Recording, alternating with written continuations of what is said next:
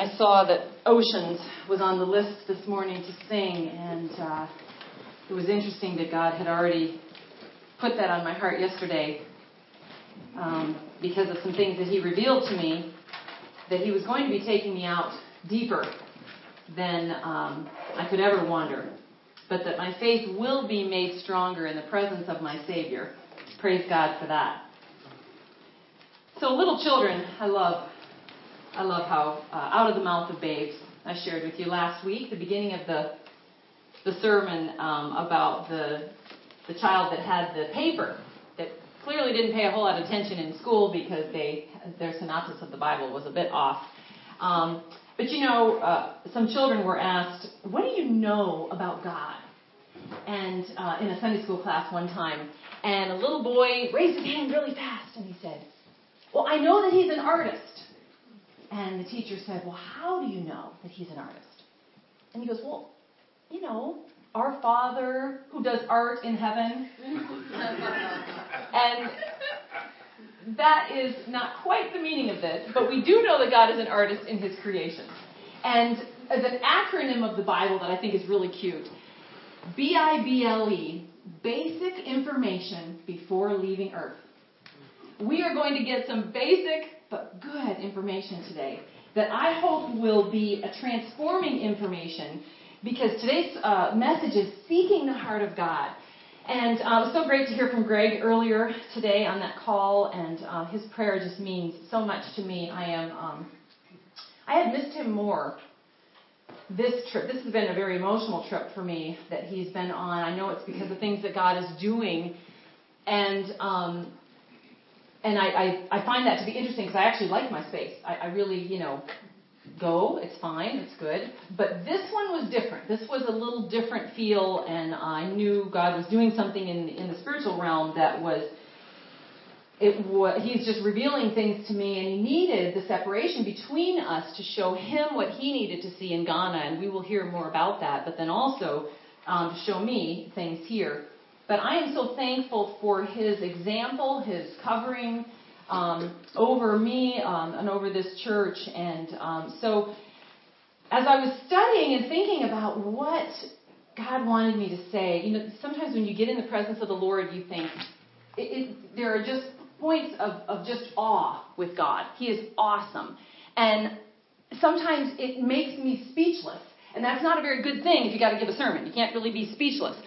So, um, so I asked the Lord to just, um, just to really speak through me, and He reminded me of a verse that is in. Uh, you don't have to turn there. This is just something that was something for me at the beginning um, of the the sermon, and it's um, in First Peter four. And, and for those of you, um, Colin and, and Peter and um, other teachers and speakers, if you if you ever are giving the Lord's word, this is a, an amazing verse to claim and in the New Living, it says in 1 Peter 4, um, at verse 11, it says, Are you called to be a speaker?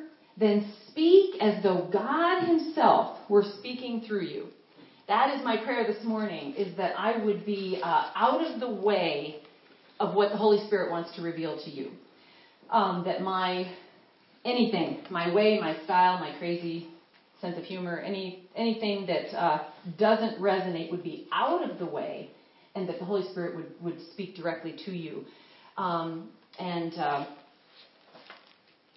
I know what He certainly has done in my own life. Um, so this morning, as we look at the seeking the heart of God, you know, the heart of God wants to be in a relationship with us. And one verse that is going to kind of be what I would, I guess, call our our theme we're, we're looking at lessons from the life of David. Um, however, there are some other other men that I'll mention and people that I'll mention. And uh, if you would just look at Second Chronicles, this is this is really um, uh, the significant verse. Although there's a couple others I want to bring you to, but Second Chronicles chapter 16 is um, a very well-known verse in, in its in its you know basic thought, but I want to take you there because it's also significant. The verse has to do with, uh, it's in the middle of a story that is a really, really important story. And even though we're looking at David, um, we want to look at this particular man as well. But Second Chronicles 16, verse 9, and I brought two of my Bibles because I wanted to give a couple of different. Um, couple of different translations to you today. But in 16:9, I want to stay here. So keep your finger in 16. In verse 9 it says, "The eyes of the Lord search the whole earth in order to strengthen those whose hearts are fully committed to him." Now that's the first part of it. I'm going to read that also in the King James. "For the eyes of the Lord run to and fro throughout the whole earth to show himself strong on behalf of those whose heart is perfect or fully committed toward him." Now, this is in the context of a story about a, uh, a king, and the king's name is Asa. Asa honored the Lord in the early years of his reign and really did what was pleasing in the, in the sight of God.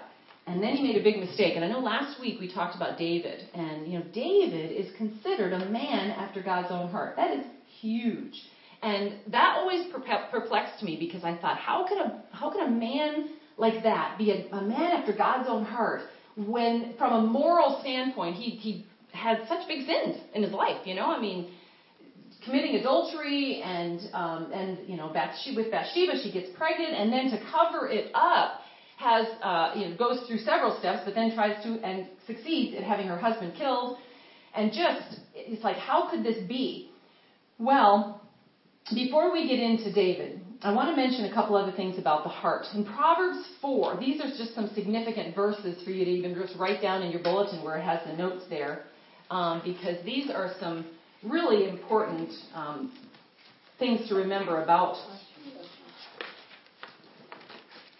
the heart. And it says in Proverbs 4, verse 23, in the New Living, it says, Above all else, guard your heart, for it affects everything you do. In the King James, it says, Keep thy heart with all diligence, for out of it are the issues of life. The heart, the condition of our heart is so important. God sees the heart. He doesn't just look at the outside appearances. And in Samuel, when God was first calling David, um, he saw he, he he saw that David was a unique man after God's own heart. And we find that in both Samuel, but in also in Acts 13:22 Paul says, after removing King Saul, um, he made David their king. He testified concerning them, concerning him, I have found David, son of Jesse, a man after my own heart. He will do everything I want him to do. That's in the NIV, by the way, that translation. In Acts 13:22. Wouldn't it be amazing to be called a man after God's a person after God's own heart? What does that even mean? Like what is the heart of God? To be to be called someone after God's own heart. That just was amazing. And you know, the mantra, the, the theme of Ignition Church is from Matthew 6:33. Seek first the kingdom of God and his righteousness, and then he'll add. All these things shall be added unto us. Our, our little tagline is an army rising up. Um, we're, you know, uh, not just a ministry, but a movement. You know, you've heard some of those things that God has called us to. Well, you've got to know and get to know the heart of God to really even have the beginnings of understanding what an army rising up for the Lord is even about. Um, in getting to know the heart of God, the one thing I want you to understand is it is really about relationship. Now, in almost every message you've heard Greg give, there's something about both intimacy and relationship that he wants with us. And how you perceive God to be. You know, it's really important that some of us unlearn wrong thoughts about God.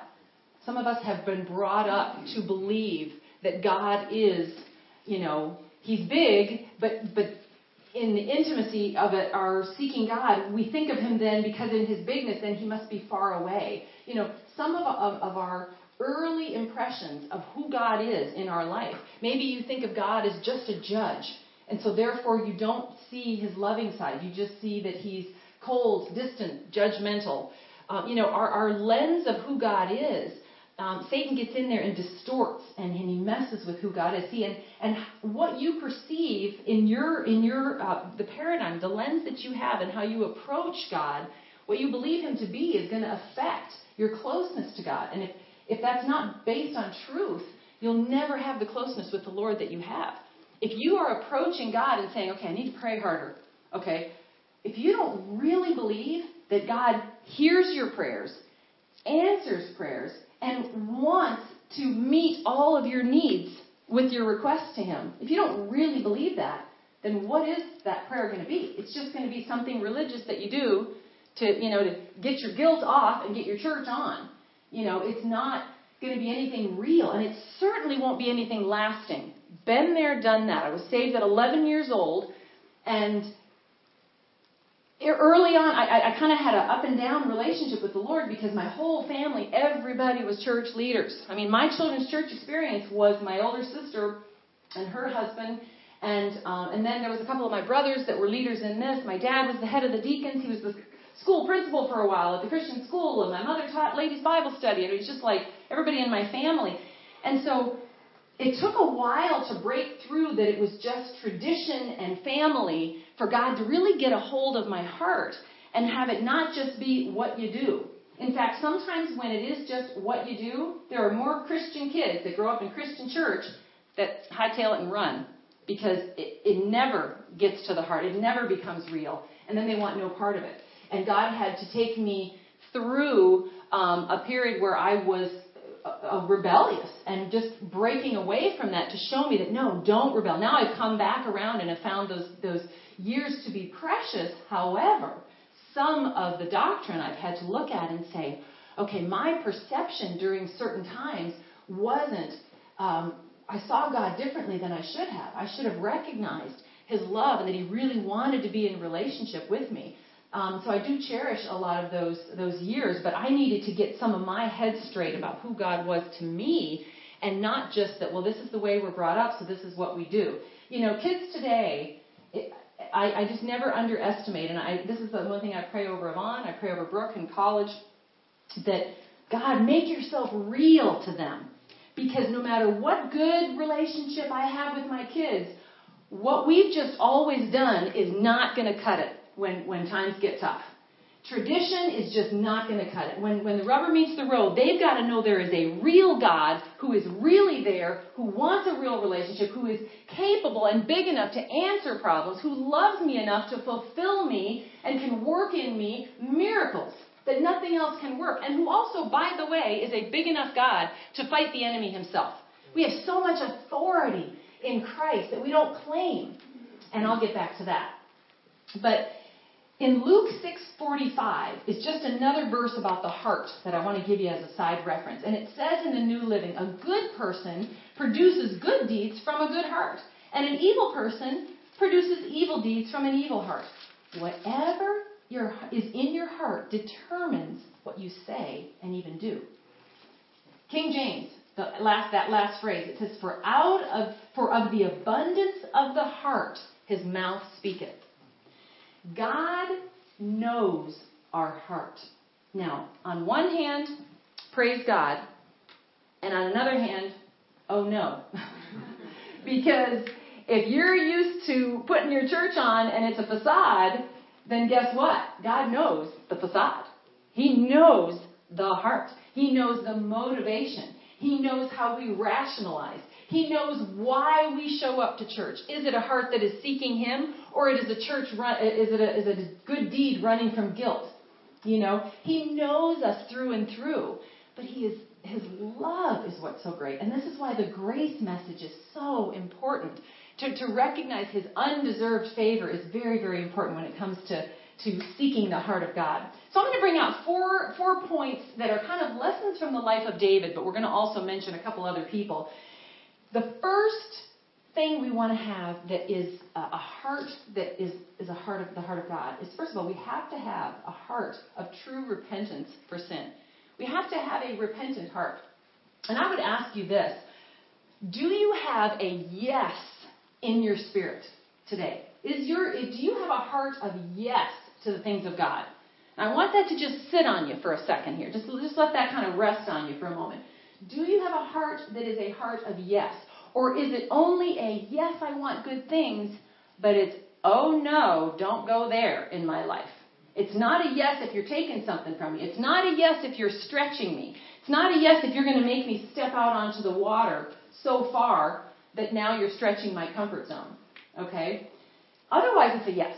I'll take all the good things, but don't take the stuff that, that's going to mess with me. I mean, don't we all do that? We all do that. I said this in the ladies' class. I, I promise you this morning um, that yes, I am tall, but I am not on a high horse as I speak to you today. There is there is nothing from a this is what you need because I've already been there. No, I, I need this. I need this message this morning uh, as much as anybody. David was truly repentant. Now we read last week about the the sin with Bathsheba. And as horrifying as that was, and, and what a, a, a horrible time. It was a mighty fall. And you know, when, when God, the, the mighty man that God made David, sometimes the mighty fall real hard. And we've seen that probably in people in our own lives, you know, that God gives them a calling and boy, oh boy, they become a target for Satan. And, and they've got to cling to God even more. There's no such thing as arriving. To whom much is given, much is required. We've got to just seek God. So we find that um, that story, of course, in 2 Samuel 11, and then in 2 Samuel chapter 12, David um, then confesses to Nathan. Nathan the prophet comes to him and tells him that he has sinned, and he does it in a very unique way. But David's response is why he's a man after God's own heart. Because, man, if it was about our blunders, then guess what? The goody two shoes that have never done anything wrong would have all the, the good stuff, and then those who just keep keep you know falling down would, would not have any. I mean, praise God, He does not measure sin the way we measure sin. Oh my goodness, it's just so wonderful. He he he, he sees the heart.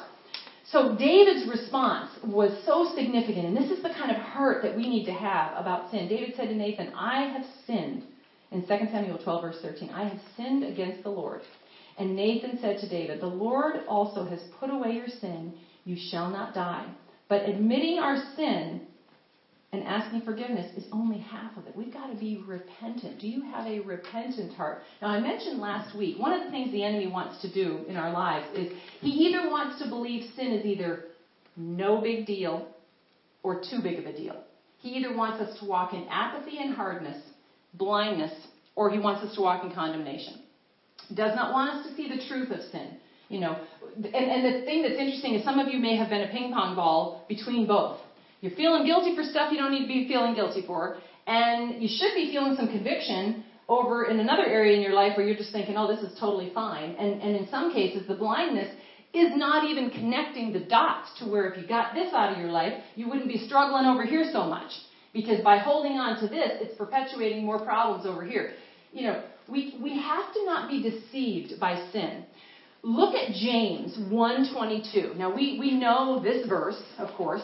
Don't don't lose your place in uh, Second Chronicles, by the way, because we're definitely going to come back to that. But James, we know James 1:22. But I want you to see um, James the in the chapter there of uh, chapter one.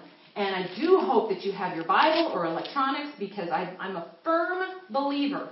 Your brain, you think you can retain it now, but when you're hearing it, in some cases seeing it and look and uh, watching it on the board, but then digging for it yourself, you'll have greater retention in your brain uh, for later on, and the Holy Spirit has a greater opportunity to to use this for your good.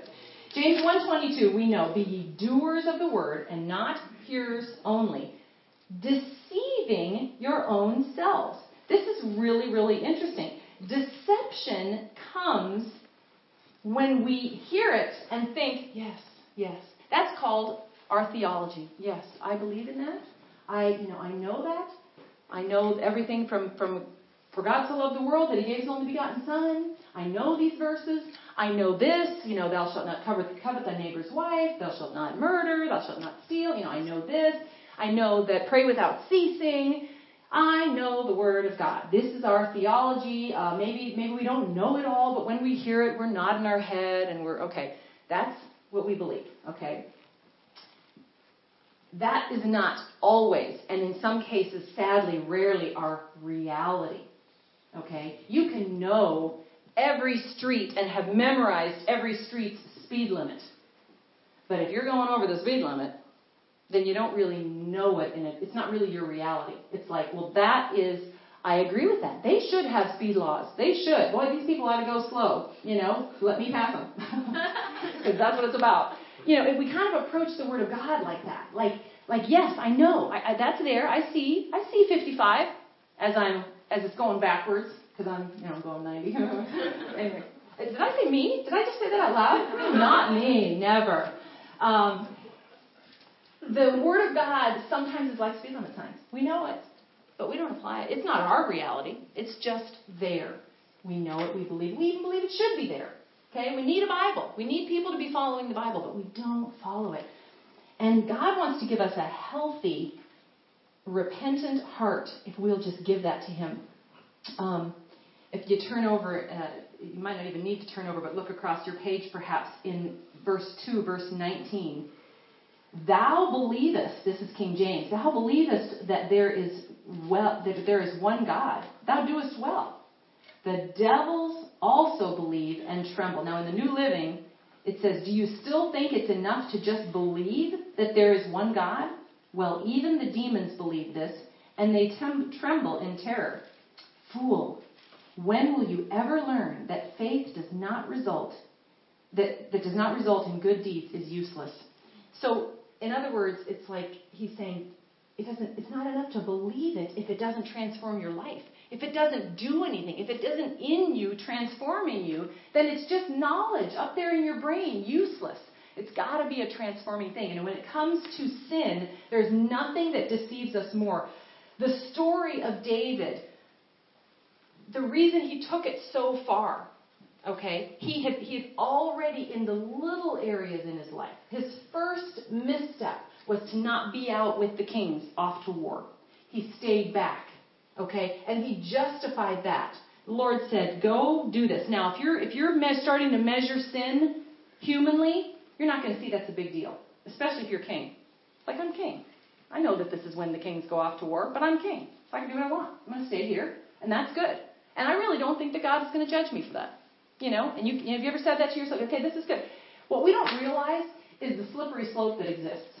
And when we have a rationalizing heart towards sin rather than a repentant heart towards sin, and I'm not saying that you got to walk around, woe is me, everything I do is wrong, I'm just wrong, wrong, wrong, wrong. That's the pendulum going the other way. That's Satan paralyzing us with absolute guilt all the time that is not necessary. I'm talking about walking in the Spirit, where God shows you what is sin. Have you ever said, Lord, reveal to me any sin in my life? Anything, even if it's the beginnings of something that could be bad, but right now it isn't so bad. Maybe it's just the playing with the fire. And I'm not burned. I'm not getting close. I got this. This is good. Lord, reveal. I want to have such a sensitive heart that I want to not even have the chance to get burned because you're going to give me wisdom to stay away from that. There's a couple of video games that I have uh, not, I'm not even telling you names. Don't go there because you, you got to go your own path on that. There's a couple video games that my little seven year olds, I'm not letting her play. And she's, there's one of them in particular she's giving me a hard time about. I just don't understand it. Why can't I play this game? And I have to tell you, I cannot explain why.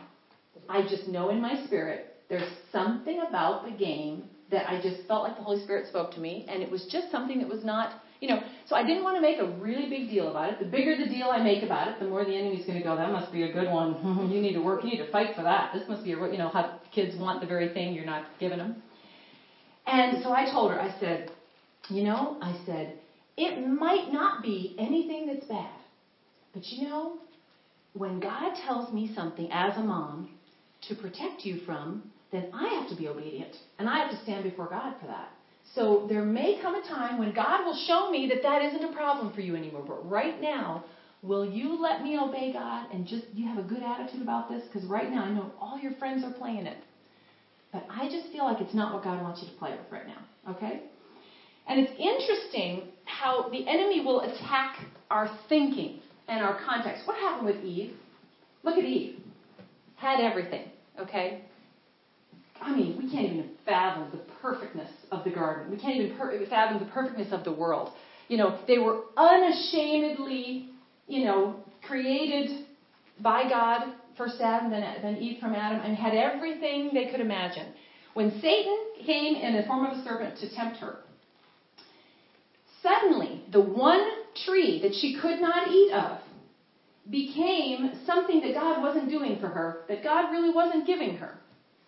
And the thing that's so amazing about that temptation is that before she ate of the fruit, she had to rationalize, she had to tell herself, well, I can't believe that God wouldn't give me that. I mean, I thought He gave me everything. That serpent did not change her reality, he just changed her thinking. And now all of a sudden, her reality was still there. She was still in absolute perfection in the Garden of Eden, had been given everything. Perfect body. I don't know what that looks like. Can't wait to see what a perfect body actually looks like. It'd be really great. We have kind of crazy examples today. But, I mean, having everything. And what did Satan do? He attacked the context of her. He attacked her thinking. So now all of a sudden, have you ever been there where you're just like, oh, God's fulfilling me? I'm, I'm working. And then, and then you take a step and Satan whispers, God's not really there. That's not, that's not really what he's got for you. That's not enough. He's asking you to take, get rid of that in your life? Oh, you're going to be lacked. You're not going to be fulfilling. You know, instead of being reminded that He is our El Shaddai, our all sufficient one, that He created us for His glory, so He knows how to fill us. These are things that, when Satan wants to attack our thoughts, they have everything to do. We've got to, we've got to be sober, be vigilant, and put on our warfare of the mind. That is so important. The second thing that is, is something that would be uh, a heart, a, a man or a woman after God's own heart, is to have a grateful or thankful heart. A thankful, grateful heart. David was very, very thankful. You know, over half of the, the Psalms um, are, are written by David, and we get to see a lot about his character through the Psalms, which I love. And in Psalm 26, um, verses 6 and 7, um, I'm going to read you these because these are just so great if you are, want to be handy there. Psalm 26, verses 6 and 7. It says, my page here. I will wash my hands in innocency, or I should probably do in the New Living. I wash my hands to declare my innocence. I come to your altar, O Lord, singing a song of thanksgiving and telling of all your miracles. Now, that's only just a, just a half of a snapshot of all the gratefulness that just pours out of the Psalms. It, he just, it's amazing. But the reason why this is really great is because after God confessed, or he confessed his sins to the Lord, and the Lord forgave him, he, he had such a grateful heart, recognizing that he deserved nothing. And if there's one thing that the enemy will attack, it's saying, you deserve more. Have you ever had those feelings where you're just like, this is not, I mean, man, I got saved and this is just not what I thought it would be. You know, Satan wants to get in there and make you think that you are being, you know, you're getting the shaft. You're getting the short end of the stick. That's what he did with Eve. She had everything and he was able to attack her thinking so that she thought that something was being withheld from God. And we walk around, and oftentimes, Christians, we feel sorry for ourselves when really we deserve nothing. And man, when you start to recognize how great God is, He will open your eyes to how undeserving you are. Not condemning you, but undeserving in the sense of, I love you even though you are but dust, Scripture says. I love you. When you see it in that context, see, we need a supernatural context to see God's love. And then we'll begin to really appreciate that, wow. And also, we'll begin to appreciate that the things that we have really are so much more. I was in a fit a couple days ago about our, our water pumps about to go, and it's certainly a, a struggle to have your water not be working and you can get through about a shower and, and maybe some a load of dishes, and then it's a, it trickles. And uh, this is a pump issue, and we need to get it fixed, and so forth. Well, the particular day that I was struggling the most, it's something the system must have been regenerating, and it was just all day long. Like, and I thought, this is it. This is the end. It is just coming out droplets, and I.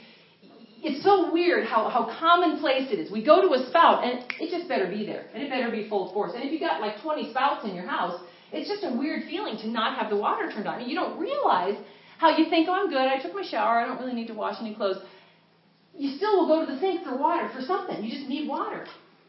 Well, I just was like, Lord, I'm asking you for a miracle today because my precious in-laws, they would of course let me come to their house and shower and but just what that would mean, scooping up all my stuff and you know just just the hassle of it. You know, I knew that I could do that, but I thought, Lord, I'm just going to ask you for a miracle and I'm I'm just feeling bad. And, and of course, Greg and I are texting. And this is when I wanted to be more my husband than my pastor. because, first of all, here he is in Ghana, Africa, in a hotel. It's like 125 degrees in terms of the uh, the heat index. He said, I am literally soaked head to toe. I am in a hotel. There is no electricity. He said, and whatever water is coming out of the spout, there may as well be none because it's awful.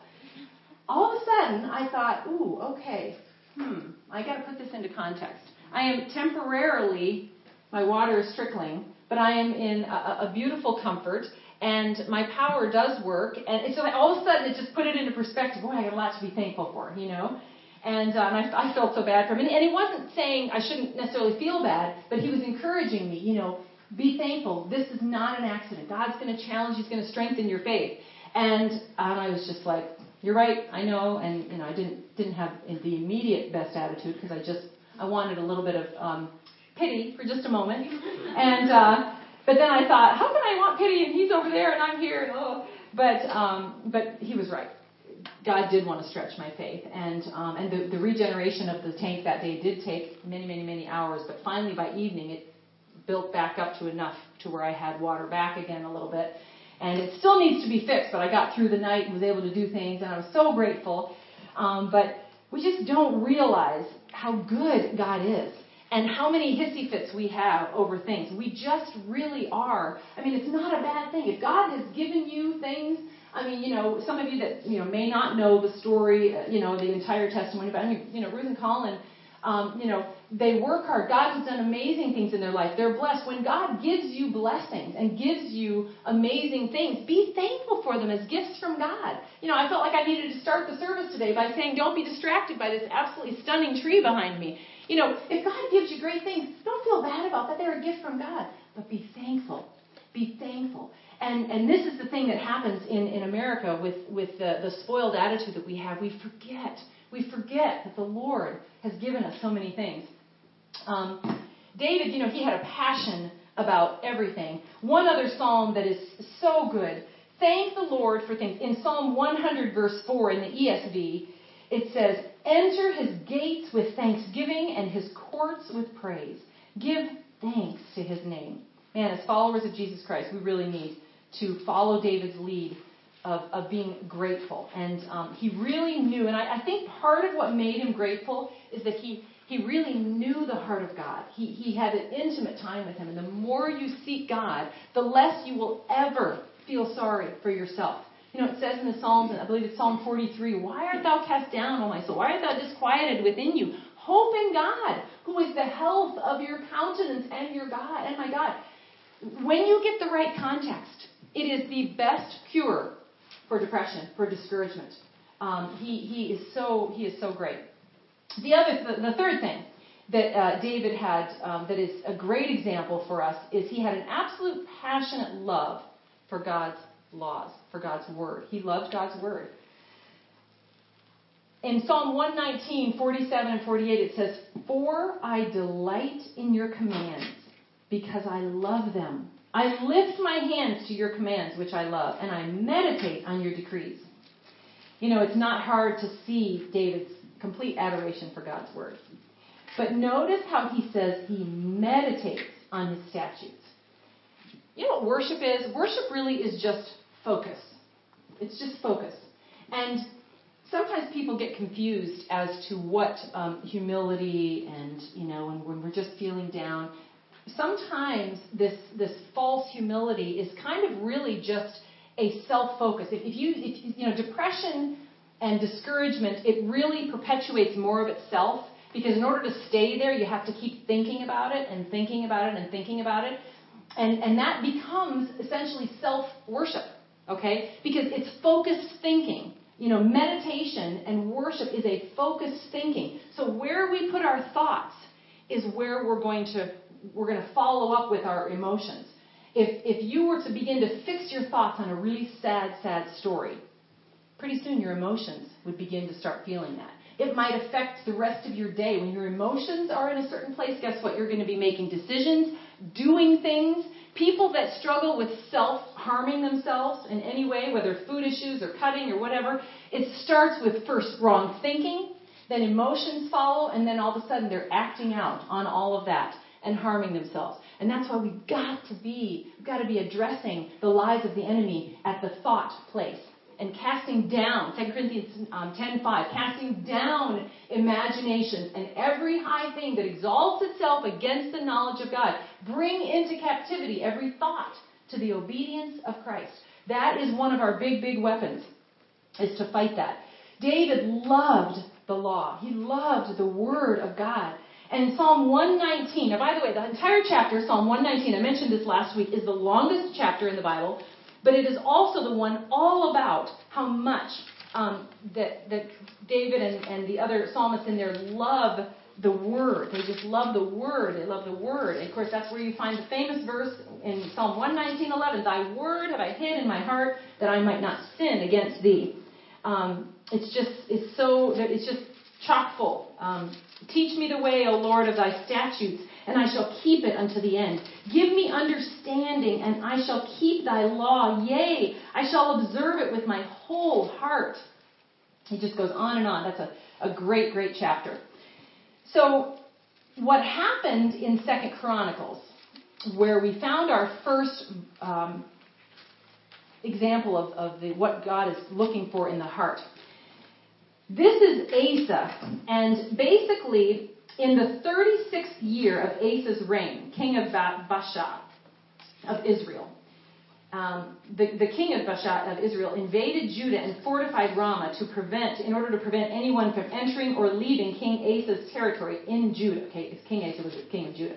I don't want to go into this whole story, but I got to tell you this part of it. If you look at Second Corinthians, Second Chronicles 16, okay, Asa always, King Asa always sought the Lord until right now. He decided not to, to inquire of the Lord as to what happened. So at that time, in verse 7, it says in Second Chronicles, at that time, Hanani, the seer, okay, he was a prophet, came to King Asa and told him, Because you have put your trust in the king of Aram instead of in the Lord your God, you missed your chance to destroy the army of the king of Aram.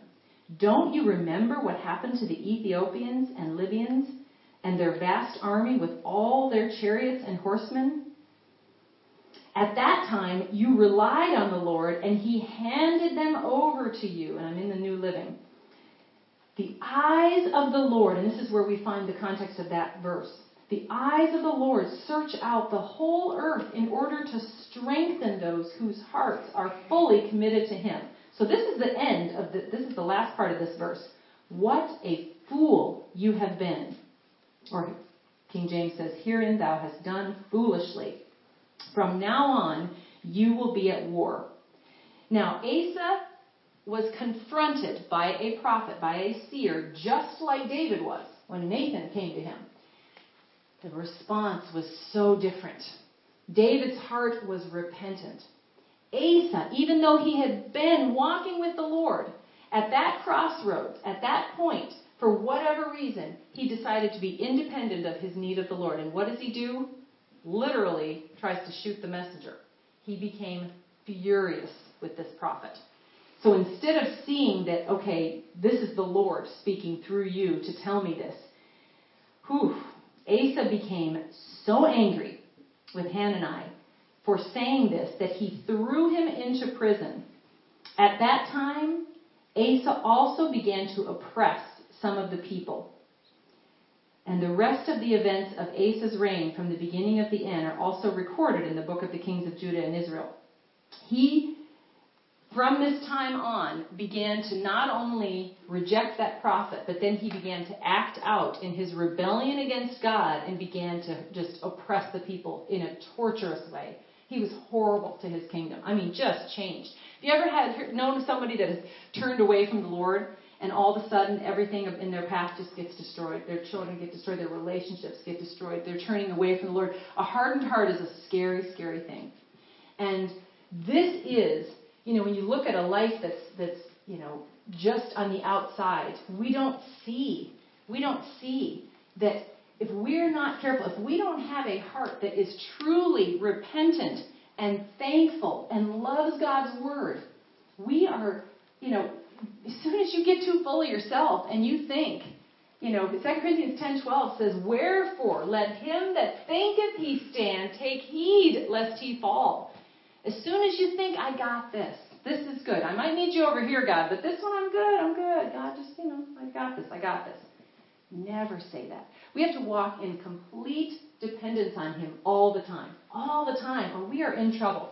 And that brings us to our last point.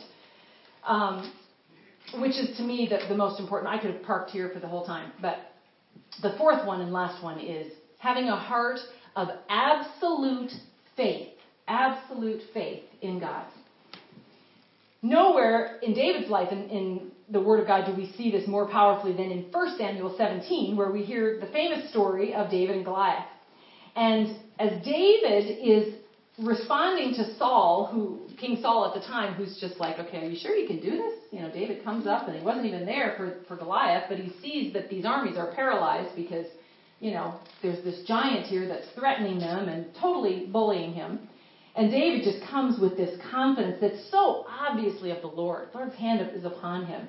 And um, he, he just, he knew the Lord. He knew the Lord had been with him because he recognized before. And this verse tells us that. And Saul said, um, and this is in verse 37 of 1 Samuel 17. It says, And Saul said to David, Go, and the Lord be with you. Um, David says, The Lord who delivered me from the paw of the lion and from the paw of the bear will deliver me from the hand of this Philistine. See, before in his shepherding and in his, you know, taking care of his flock, he did come up against a lion and a bear. And, and God, just the Spirit of God just came on him powerfully. Well, he recognized that that was not a fluke. Because he, because he had a heart that, that sought God, and he had a tender heart to recognizing this is not my strength, this is God. That strengthened his faith. A tender heart will strengthen your faith. If God's done something for you before, why will he not do it now? And that was David's logic in the spirit. He's like, I took care of the bear. I took care of the lion. This is just another, you know, form of each. It's just a, it's just a, a giant, you know. Give me my slingshot and I'll, I'll get him, you know. And, and that was the, the approach that he had, just absolute faith. What has God done in your life before where you knew it was God? Either protecting you from something, delivering you from something, just the fact that He saved you out of something. What has God done? You know, like the children of Israel, we just keep forgetting the miracles. I'm amazed as we look in Scripture that how quickly they began to gripe after they walked over on dry land through the through the Red Sea. I mean, how does this happen? God does miracles for us, but Satan's there whispering.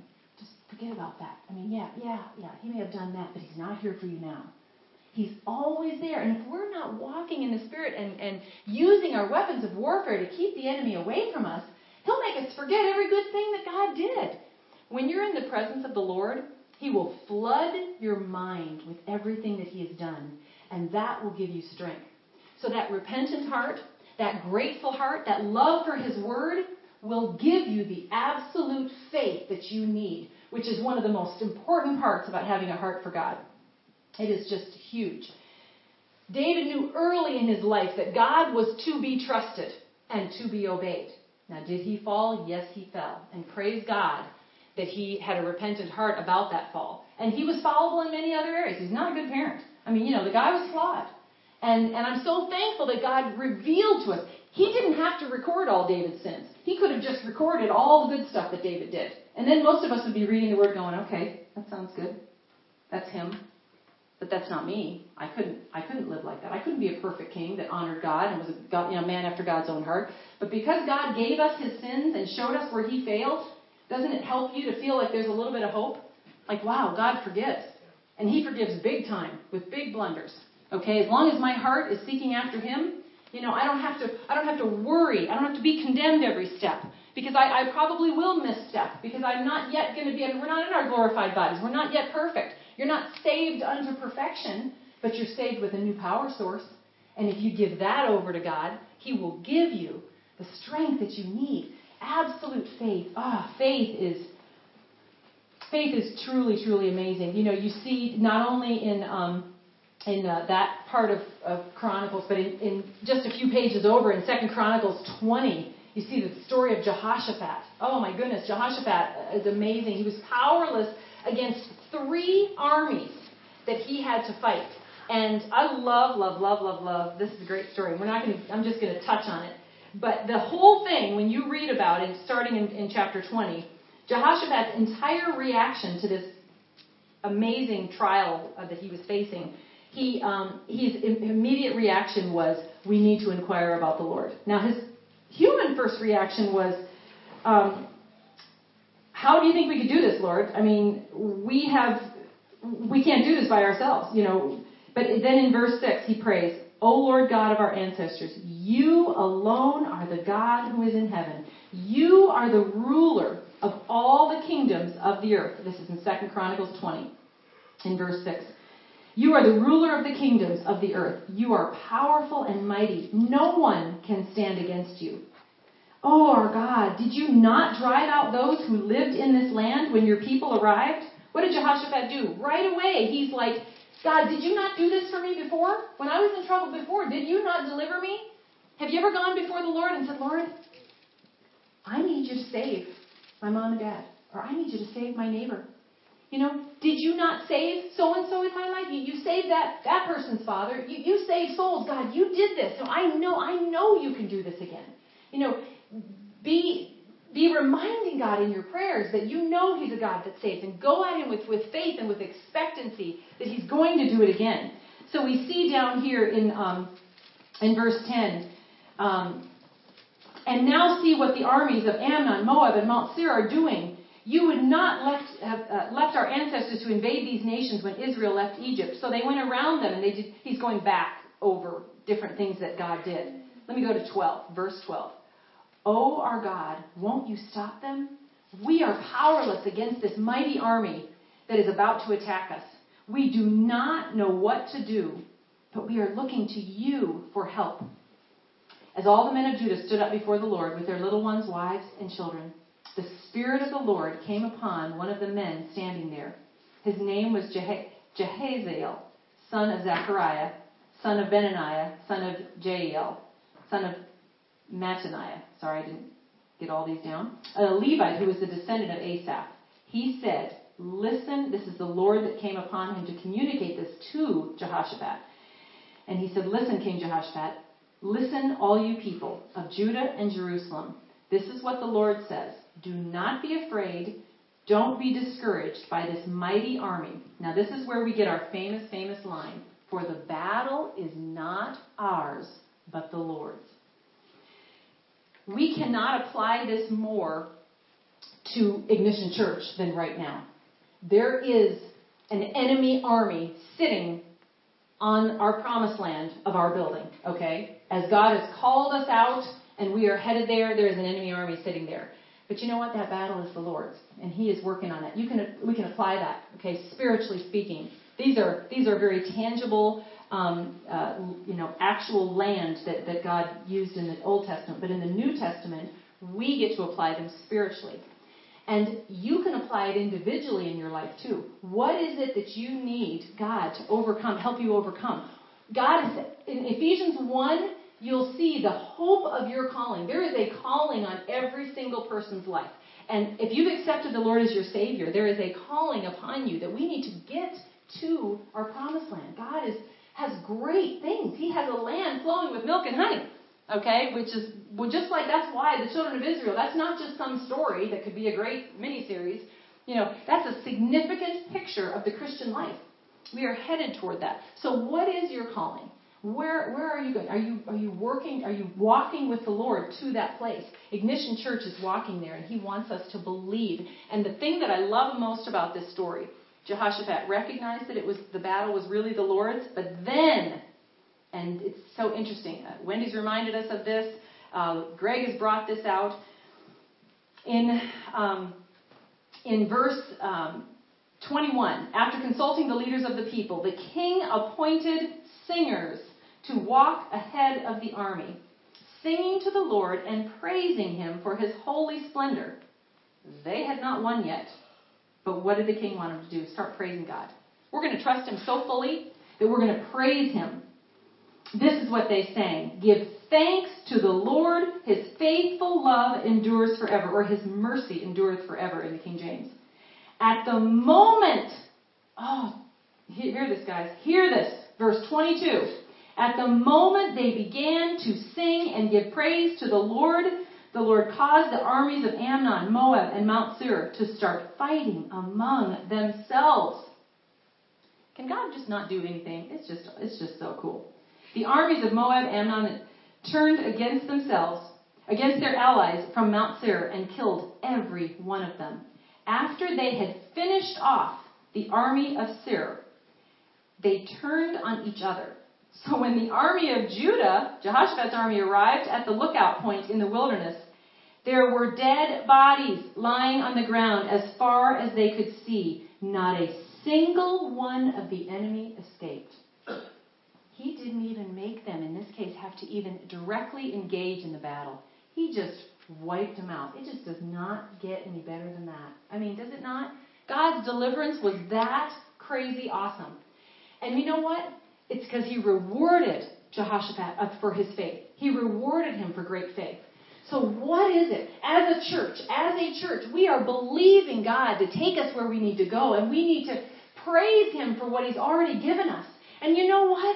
whatever it is in your life, if you are if you are seeking God to overcome something personally, if you are seeking God for a victory over the, the lives, lost souls in your family, if you're just I mean whatever whatever mountain it is, whatever armies and enemies coming up against you, if you're asking God for victory, when you seek him with all of your heart and you begin to believe in that, faith receives. Faith receives. There is, there is blessing when you have faith in God. He gives blessing and He rewards our faith. There is nothing that gives God more pleasure than when we have faith in Him. And I would rather err on the side of being, of perhaps even misappropriating what I can apply in, in my faith than to not have faith at all. You know, can you imagine when you get before the Lord and, and He says, He says, Ariel, you know, I had this for you. I had this for you. I had this victory for you. I had this deliverance for you. I was about to break chains in your life. I was about to do this. And you didn't believe me for it. You didn't believe me. You kept crying out to me over here. But when I was guiding you and telling you, you didn't believe me. What, what are you going to say? Well, well, God, I don't know. I just, I was afraid and I, I don't know. Just not going to fly. He's got something for you. We got to step out. And stepping out into the water is the scariest place. It's the scariest place. I'll tell you what, faith takes risks. And I said this last week, but faith takes risks. I'm not really a risk taker kind of person. I got to tell you the truth. In some areas, you know, I like to, you know, I like to rearrange my furniture so that it looks different, you know, and you know, some things like that. But I don't necessarily like to just leap up. I'm not. I'm not a skydiver type. You know, I'm not that kind of person. And as the Lord is revealing to me the things that He slowly is um, preparing me for, that He knows I'm not that crazy about in terms of how He's going to stretch me. Now, everything God does is good. And as He is seeing in my own life that I am recognizing His goodness and I'm trusting Him with goodness, God, you love me, and I'm accepting that love. I'm seeing that you are good in everything. As I do that, He reveals to me things that He wants to do places He wants to take me in my walk with Him that had I not received those other things, there's no way I could have accepted where He's going to take me. You know? If, if I were to have Shannon stand up here and um, just just stand and raise her arms over her head, and then just on the count of three, just fall back. Okay? Now, because Shannon's young and able bodied and a runner, that might not be her issue. But if I ask Marty or Ruth to do it, who have knee issues, back issues, Okay, there's a whole lot of things that would need to happen. They would need to believe in a certain amount of things before taking that risk. It would still be tough. Even if they knew they were going to be literally floating, you know, on this wonderful foam, you know, mattress upon their land, there's still several things they, they'd have to believe. They'd have to believe that they're going to be okay. They'd have to believe that even in the falling, the jarring, there's just so many factors. When you have limitations in your life, when God asks you to do something, see, we don't think sometimes God's going to say, just take a fall, just, just do it. We like our ducks in a row. Sometimes God will gift us with, yes, there will be a foam mattress underneath you. I know you got tough knees. Sometimes He'll give us that. Other times He'll say, you need to fall back. And don't worry, about what the, what the effect is. Don't worry about the results of that. Just trust me and know that I am God and that whatever happens, I got you. Now, that whatever is going to be defined sometimes very differently than what our minds will define. Sometimes God has a, a tough road for us. Are we willing? Do we have the kind of faith? You know, we're all about receiving. Oh God, bring it on. I want I want your blessings. I want your I want your goodness.